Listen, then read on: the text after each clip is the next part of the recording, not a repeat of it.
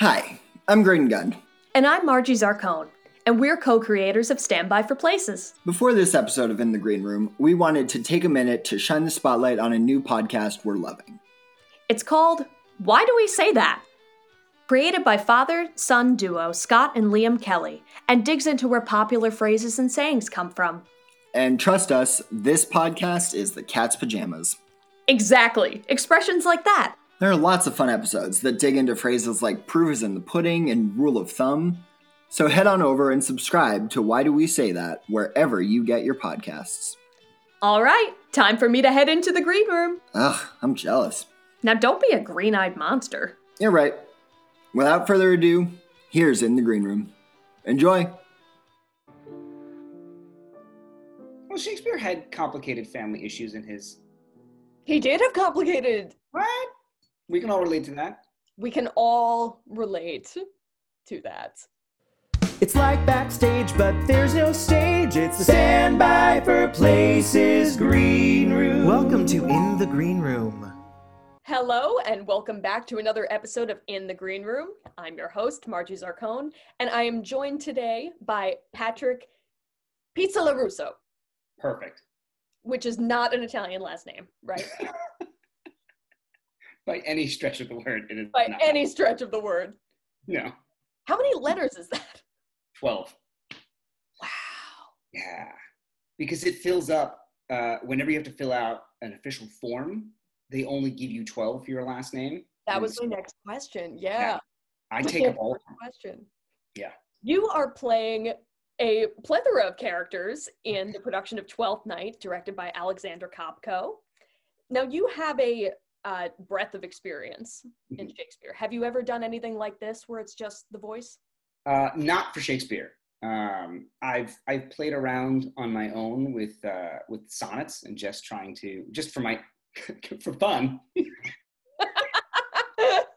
know, why not? Just to hear how I sound and think along those lines. But I've never recorded anything along the lines of audio drama with Shakespeare. I've done other things, more contemporary stuff, but never anything classical, especially Shakespeare, which is, I think, has some unique challenges when you're recording like this. What are some of the challenges? Well, for me, my background is a very physical background, and when I was learning Shakespeare, when we were training, Shakespeare's a very physical type of writing. Yes, everybody says, oh, everything's in the text. All your clues are in the text. Correct. All your clues are in the text, and that sight gag is in the text, too, which you cannot translate, obviously, to audio. So it comes with those types of challenges. And I think Alexandra did an amazing job of layering audio so that we could hear, okay, there is something going on. But there's definitely a gag in Twelfth Night where they're all up in it.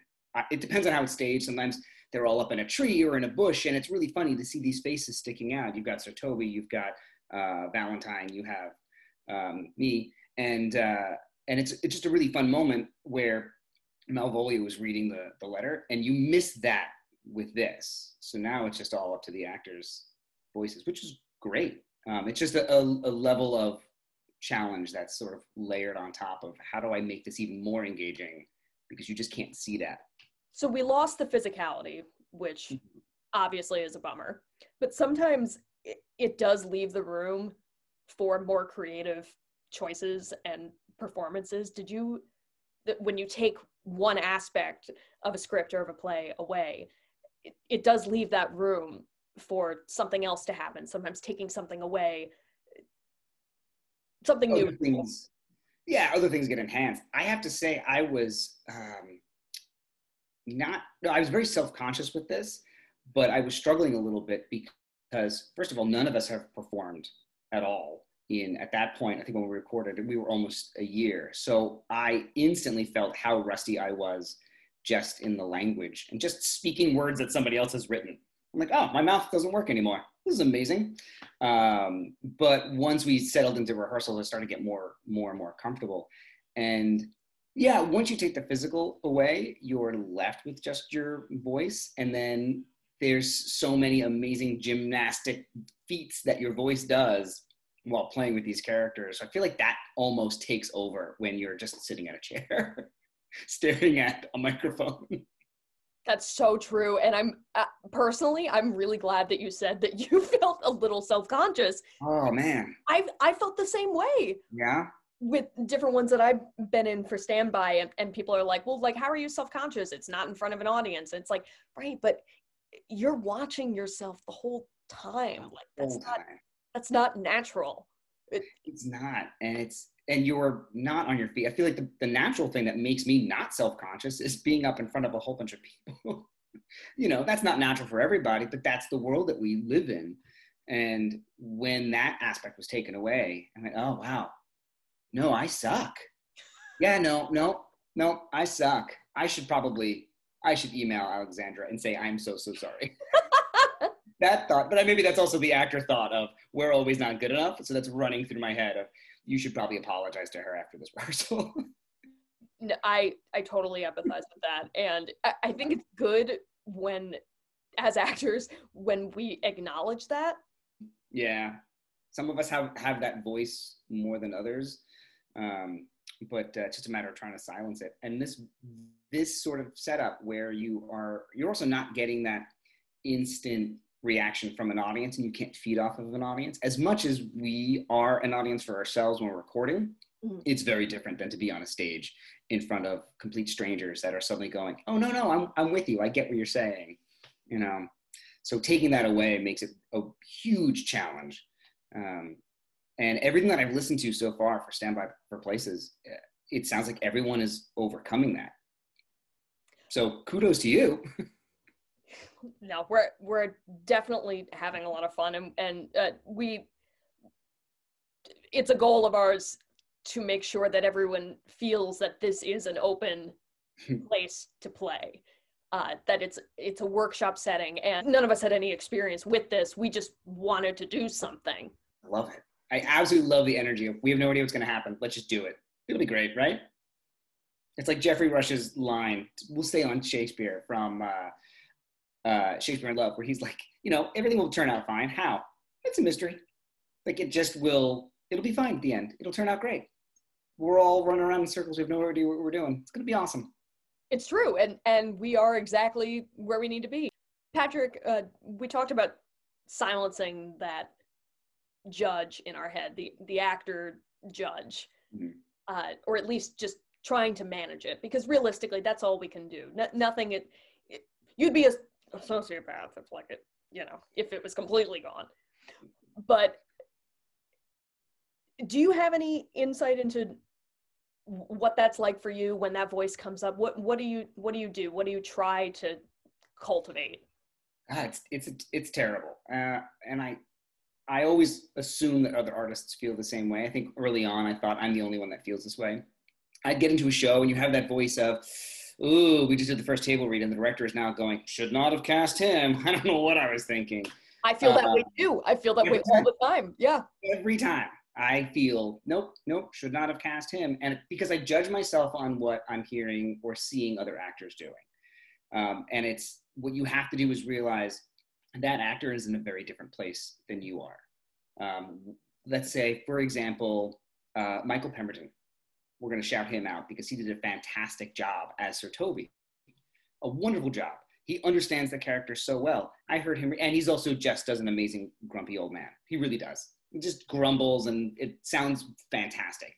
And one of the first read-throughs, I went, oh, nope, I should probably back out because he's got this so well. But he's in a very different place in his life with that character, with his understanding of that character than I do.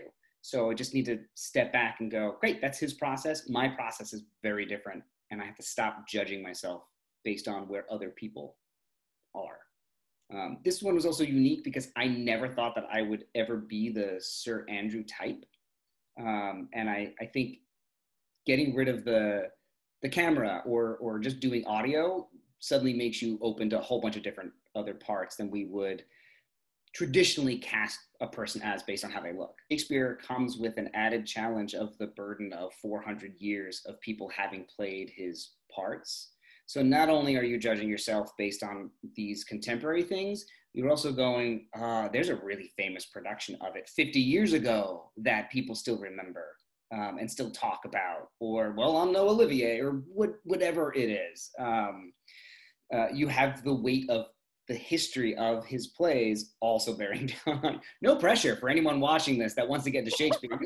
Fine, don't worry about it.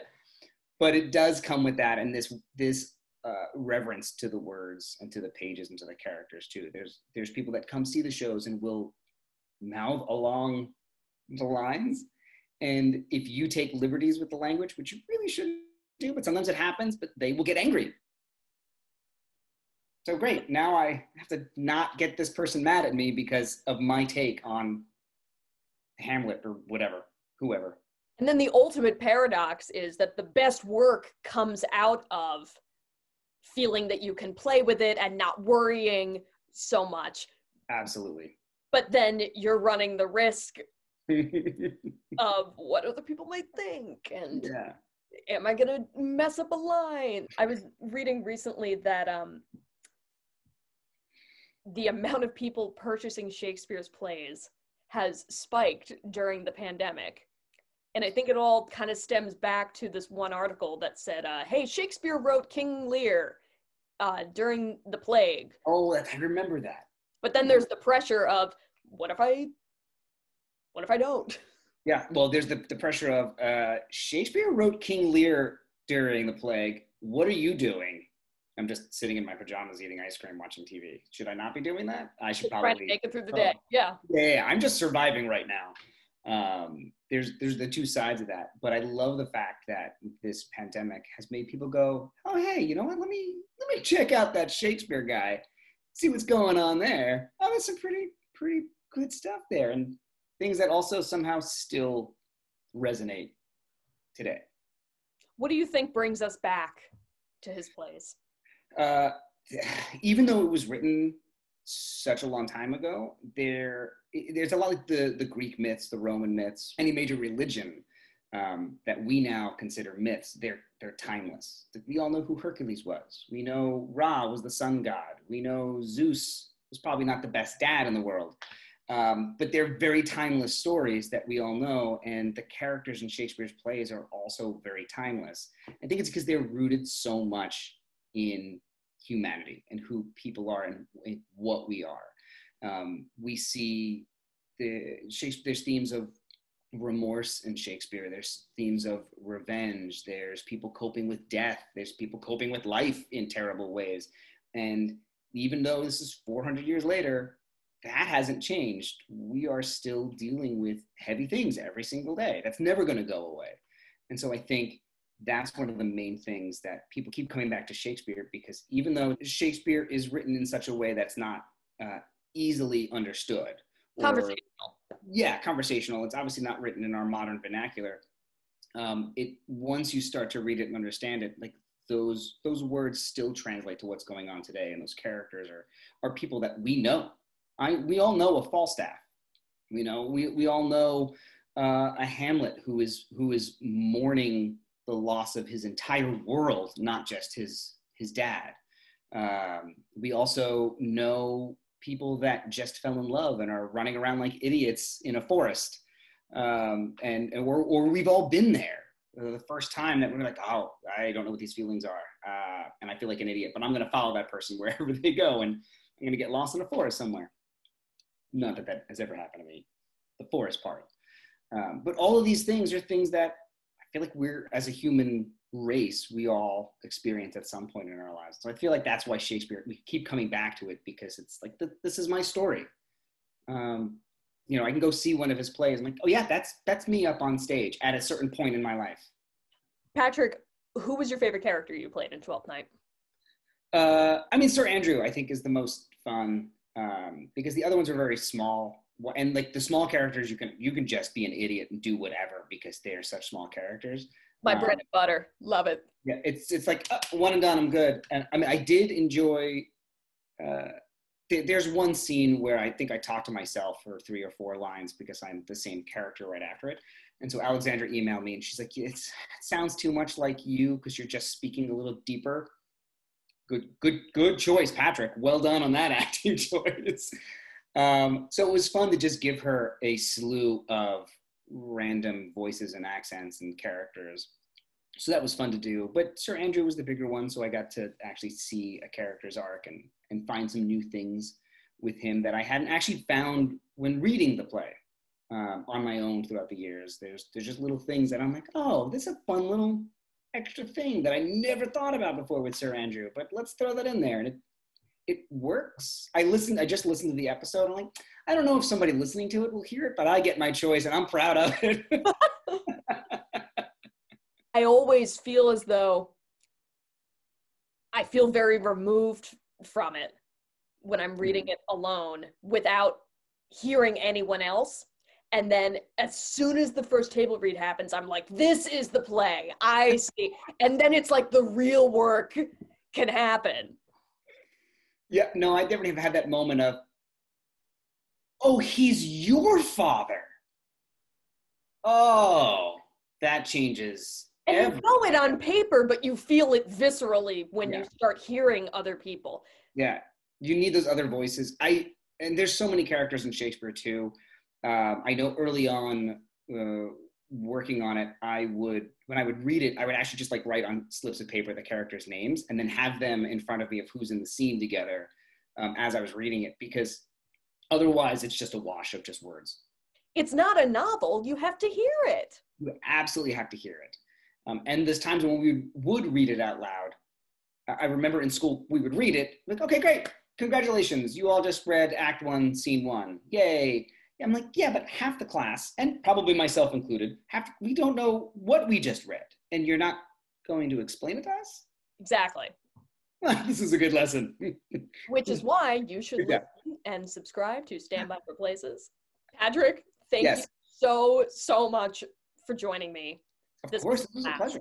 Yeah, this was so much fun. Thanks for having me. Of course. And everyone listening at home, thank you for tuning in. And if you haven't already, please check out Patrick and so many more talented actors in Standby for Places production of Twelfth Night, now available on Spotify and Apple Podcasts.